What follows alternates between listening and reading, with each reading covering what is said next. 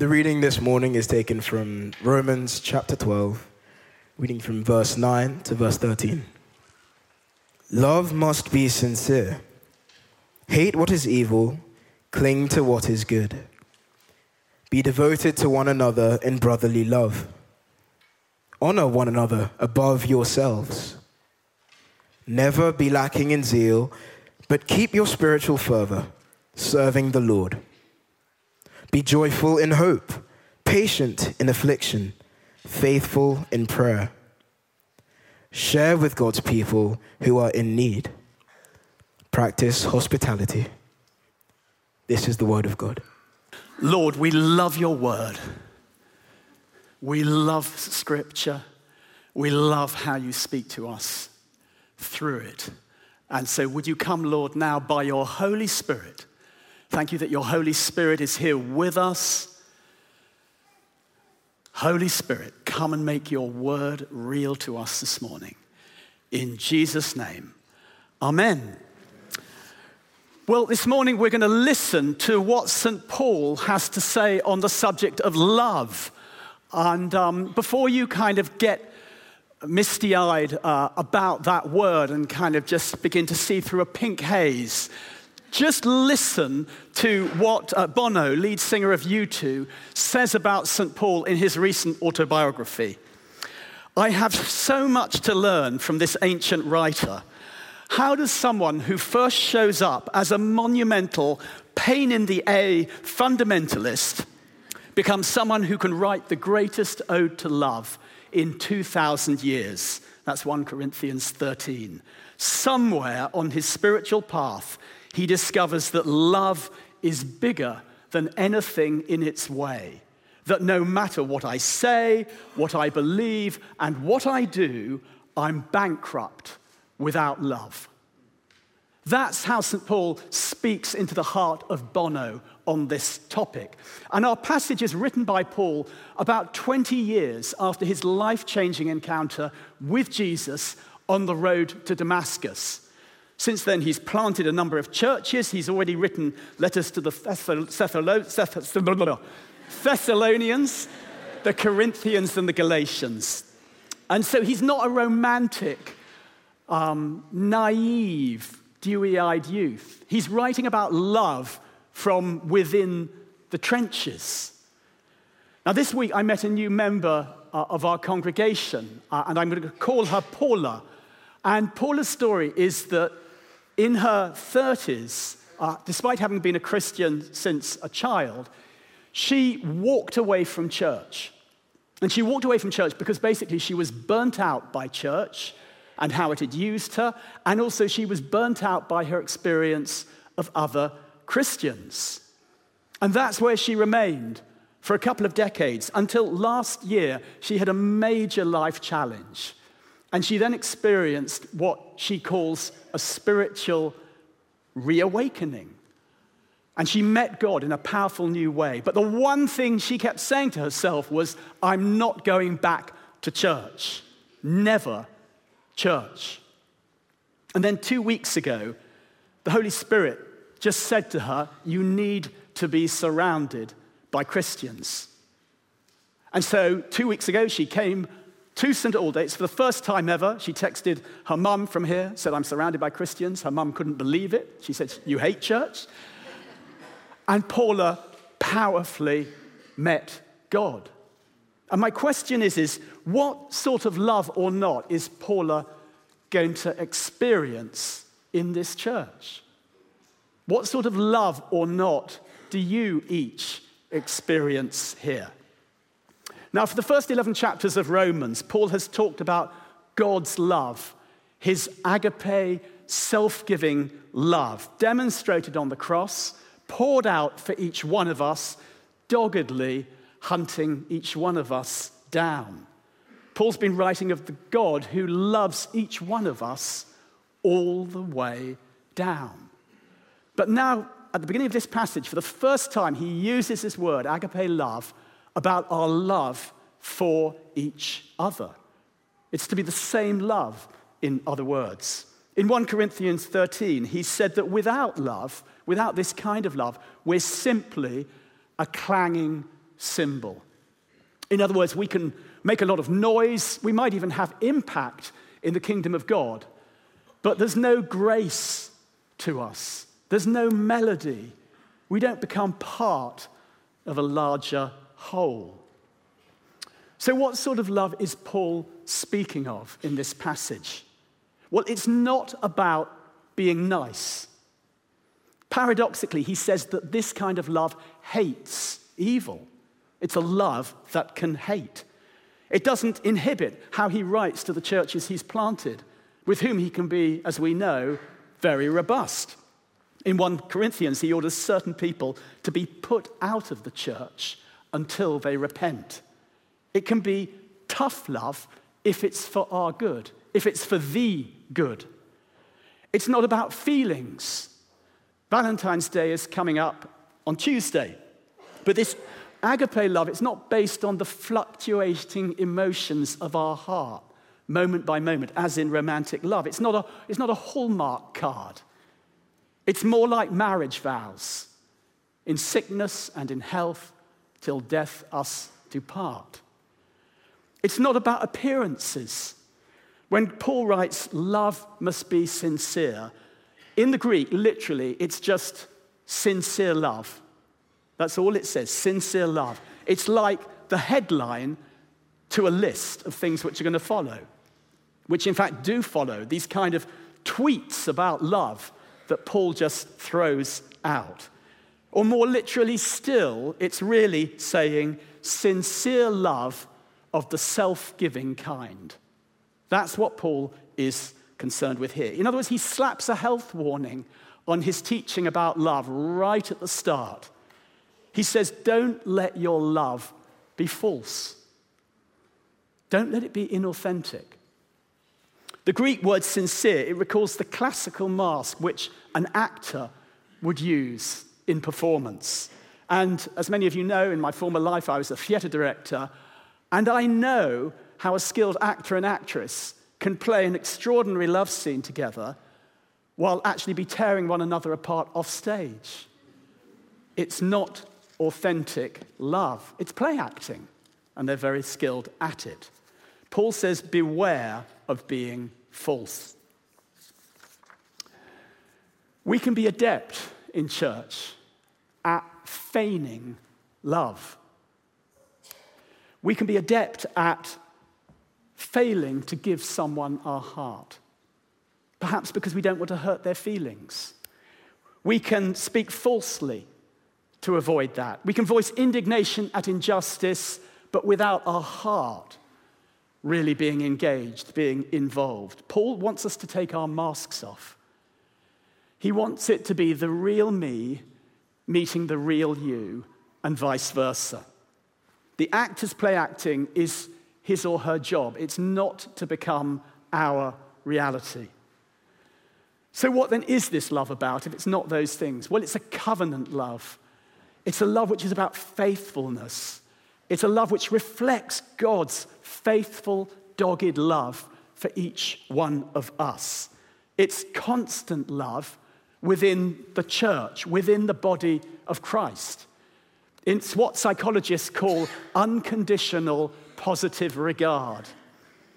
But it's more than that, because Paul says we're to be devoted to one another. Devoted. And devoted implies intimate engagement with one another, with one another's lives. Love demands something of us, in other words. Paul says in 1 Thessalonians 2 so deeply do we care for you that we are determined to share with you not only the gospel of God, but also our own selves. So we're not just to share the gospel with one another and with others, we're to share our very hearts. And it's a family love. It's a love which is based on the fact that we have entered the family of Jesus Christ. The Greek words that Paul uses here about being devoted to one another in love, they're all words which recall family relationships sibling relationships. And Jesus calls his disciples, he calls us adelphoi, which means brothers and sisters. We've got a sibling relationship with Jesus, who's also our Lord and Savior. We're not just saved into a personal relationship with God, we're saved into a family creating relationship, the family of God. Jesus isn't just our personal Savior and Lord, although of course He's that. He's a brother to us in this family. And it's in Jesus' family that we have a training ground for growing in love. Church is basically a school, a gym in which we're to grow in love. And we can heal here too. In this family, we can literally be loved back into life. Some of us will have arrived in the church with wounds from past relationships, wounds from either what we were given, which we shouldn't have been given, or wounds from what we've not been given, from something that's been missing in our lives. And when I came to faith as an adult, I arrived in church uh, as, a, as a highly dysfunctional person in terms of my relationships. Through some disappointments in relationships, I'd pulled up my drawbridge I remember actually saying that to myself, oh, Mark, you've pulled up your drawbridge. And my relationship with people had become very transactional. It didn't look like that. It didn't look like that because I worked in theatre and I was a professional, and like all of us, I was skilled at being genial and polite and so on. But fundamentally, I'm ashamed that I often treated the people around me as bit players in my personal drama. But when I met Jesus, I was saved into his family. I came into a place where I could begin to heal of those wounds. And I could begin to learn to trust people again on a different basis, on the basis of identity in Christ, being with Christian brothers and sisters. It's an amazing thing. This is the healing and the redemption that God wants for each one of us.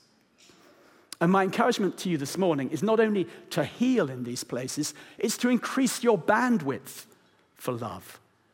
Because Jesus is our model for loving, and he's got a mighty, mighty bandwidth. Paul writes, honor one another above yourselves. So it's not simply about love, it's also about seeing each other as made in the image of God. The Greek word for to honor here, it actually means to attribute value to, to prize the other person. In other words, I meet you and you meet me, and we are called to see the image of God in one another. We're called to see the innate dignity in one another. We're called to see the vast potential in one another, to see the gold and to call it out from one another. And that demands a lot from us. It demands not just our heart, it demands a lot of attention to the other person. Back in 1914, there was a German Jewish theologian called Martin Buber, and um, he was sitting in his study one day.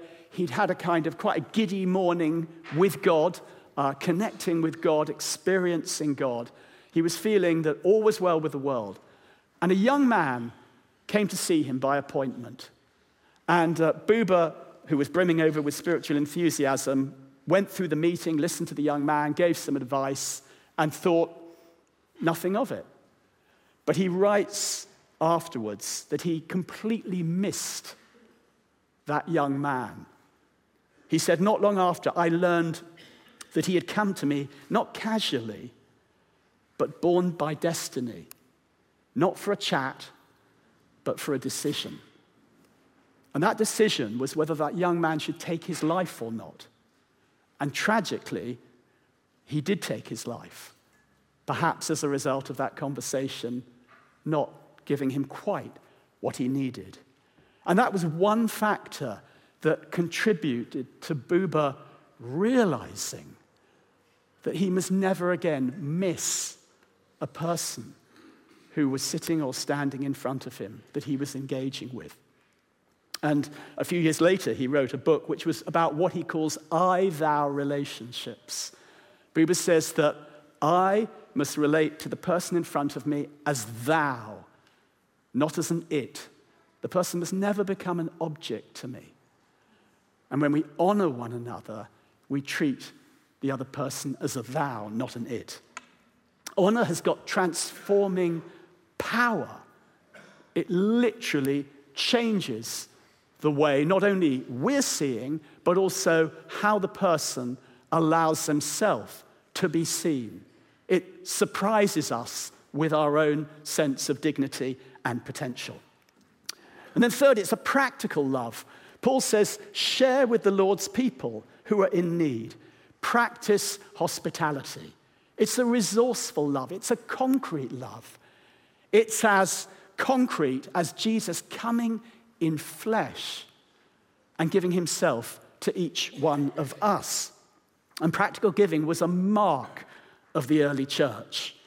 So, 2 Thessalonians suggests that the community there had a daily communal meal with food given for everyone. And we will remember that Paul took a collection from a number of churches to give to the poor in the church in Jerusalem. So it's about giving. And again, play acting can get in the way here. When I give, I may want and expect a thank you back. And if I don't get it, I may begin to feel a little resentful. The unwelcome truth is that I've been giving in order to make myself feel better. And I now expect my reward. And this isn't true giving. True giving is its own reward. Otherwise, the gift which is apparently given in love is actually loveless. True giving is the man who, who came to me just here uh, at the end of a service in December. I'd never seen him before. Our engagement together was probably no more than 20 seconds. He came up to me, he stuffed a wad of banknotes into my hand. He said, You've got a ministry here called ACT. It helped me about 20 years ago. I want to thank this church. And then he turned abruptly, went out, got his dog from the front, and disappeared. There wasn't even time to have a further conversation. It was before I got, it was only when I got home that I counted, I was able to count all of the money. I thought there's probably about 500 quid there. 3,000 pounds put into my hand. Never seen him before. I may never see him again. He didn't need a thank you from me. He didn't need a reward. He didn't need a pat on the back. That's true giving. And this practical love also extends to hospitality. Our love isn't to be selective or partisan. It's not based on my personal preferences about who I'm drawn to. It's to extend to the stranger. The word that Paul uses here, philoxenia, it actually means love of the foreigner, love of the stranger. That's his word for hospitality. My personal borders are not to be closed, they're to be very, very open and porous to other people and to the stranger, to the foreigner, to the person who is not like me. We open not just our hearts, we open our very homes to other people. And as we do that, we find often we're entertaining angels unawares, and that we meet Jesus in the stranger. And that's really just a reflection of God's own hospitality for us. Because God gave his son for each one of us in order that his son could bring us home into the home and the heart of God. So we may be starting to appreciate that love can be hard work. It's not a Disney movie. But Paul tells us that we're helped in our loving by love itself.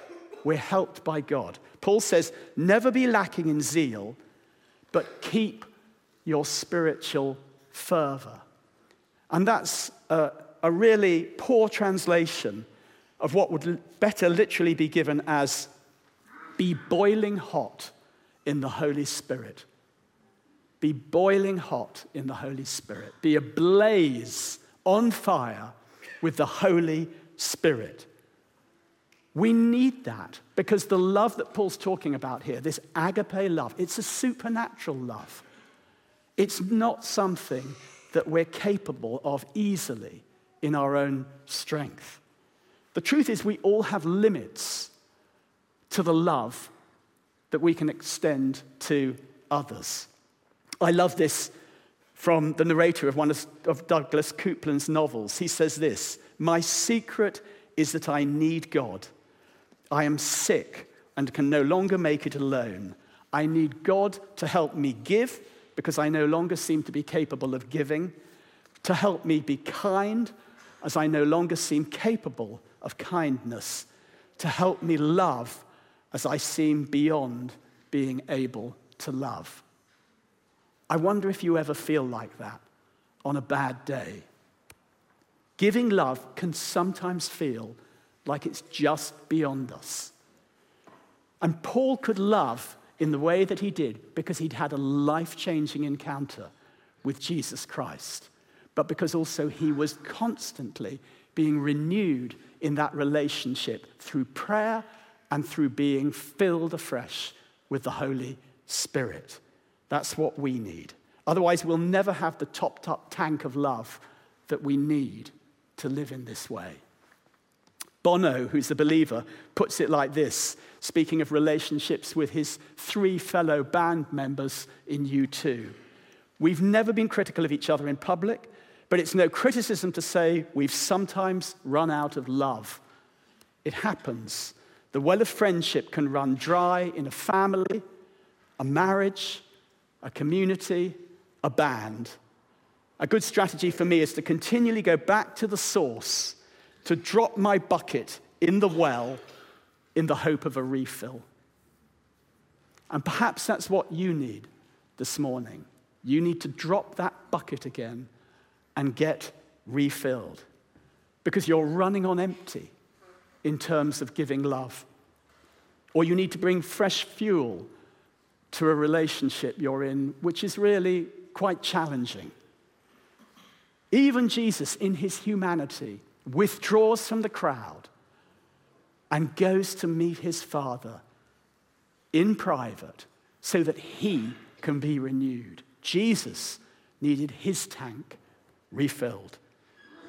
And this is why, as charismatics, we seek to be, in Paul's words, continually filled with the Spirit to have a brother or sister lay a hand on our shoulder and pray that we be filled again, touched again by the Holy Spirit. It can happen anywhere, of course, it can happen in our midweek groups, but it happens particularly powerfully, we find, in gatherings like this, at a meeting.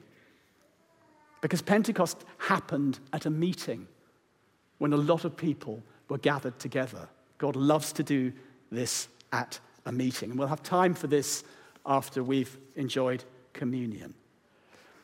But breaking this down further, how exactly does being filled with the Holy Spirit make me more loving? It sounds great, but how does it work? Well, it's because the Holy Spirit always points us to Jesus. And what does Jesus do? He points us to Abba, his father, his daddy he takes us into the presence of the Father. When we're filled with the Spirit, we're taken into the very heart of God who exists in family, in self giving, loving relationships. And that's energizing and it's releasing. Let me try and illustrate that with a story uh, that comes from an American theologian, Baxter Kruger. He was in his office one Saturday afternoon, just working away, when his young son and a school friend appeared at the door. And they were in kind of kids' army fatigues. They were obviously playing some kind of war game. And Kruger writes this My son peers around the corner of the door and he looks at me. And the next thing I know, he comes flying through the air and he jumps on me. And we start wrestling and horsing around, and we end up on the floor. And then his buddy flies into us, and all three of us are just like a wad of laughter. And just at that moment, Kruger felt God saying to him, You need to pay attention to what's happening here. And Kruger says this He says he'd never met his son's school friend before. I rewound the story and thought what would have happened if this little boy, his son's friend, would have walked into my den alone. Would he fly through the air and engage me in play? Would he end up in a pile of laughter on the floor? Of course not. That's the last thing that would have happened. Within himself, that little boy had no freedom to have a relationship with me. We were strangers. The miracle that happened was that my son's knowledge of my acceptance and my delight and my son's freedom for fellowship with me rubbed off onto that other little boy. He got to experience it. That other little boy got to taste and feel and know my son's relationship with me. He participated in my son's life and communion with me. And that's what happens when we're filled with the Holy Spirit. We enter into the love shared within the Godhead. And that is powerful. It's like rocket fuel. And it enables us to do what Paul asks of us here to genuinely love one another. Now, perhaps you say this all sounds very well, but maybe you're trying to love somebody at the moment and it's not exactly working out. Perhaps they're rejecting your love. Perhaps they're misinterpreting your, your love. Perhaps they don't want your love. Well, Paul writes this Be joyful in hope, patient in affliction, faithful in prayer. In other words, he's soberly realistic. He knows that there is affliction in love and being loving. As Shakespeare said, the course of true love never did run smooth. Loving others in the body isn't about being nice or having romantic feelings or about play acting, and it's also not necessarily about having our love returned either.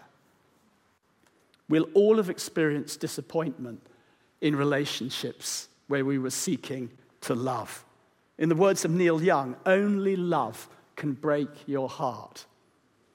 And many of us here will have had heartbreak through relationships where we were seeking to love. And if that's you this morning, it's really great that we're coming to love's table in a moment to receive afresh. Because we need strengthening. And we need to be built up again where we've experienced disappointment or simply not received what we should have. Because Paul says, be resilient. He says, be sustained by the joy, the joyful hope that you have in heaven, in what's coming next. The fact is, in the heaven and earth that is coming, the new heavens and earth, everything is going to be shot through with love. It's all going to be about love. There's not going to be anything else but love. It's going to be so alive. It's going to be so amazing. And we are training now for that time. We're training for it. The love we give one another now, it enables glimpses of the glory that is yet to come. So, however great our adversity, joy must sustain us, as it did with Paul and Jesus. It was living from this joy that Jesus could reach out to speak to those who criticized him, that he could embrace those who were considered unclean, that he could resist judging others, but actually see the gold in them, that he could let his heart be broken rather than go around violating anybody else's heart, that he could forgive those who hated him, that he could remain open hearted even while he was being attacked and that he could love other people, all of us, to the point of death itself. A community tried to throw love off a cliff. Disciples deserted love because they didn't like what he was teaching. The world nailed love to a cross, but love persisted. You're seeking to love your boss at the moment and you're being blanked. Be joyful in hope, patient in affliction, faithful in prayer. An elderly parent is making impossible demands on you at the moment. Be joyful in hope, patient in affliction, faithful in prayer. You're fighting some injustice at the moment which stands in the very way of love. Be joyful in hope, patient in affliction, faithful in prayer. For 2,000 years, true love has been cherished, honored, celebrated, despised, thought weak, crucified, and then risen from the grave again. All of that has happened in the story of love. And we're the people who are to be ablaze with love, who are to be boiling hot with love in the Spirit, so we can give that love to one another and so that we can take it out there and can change the world. So let's rejoice that we are this community and family of love. In Jesus' name, amen.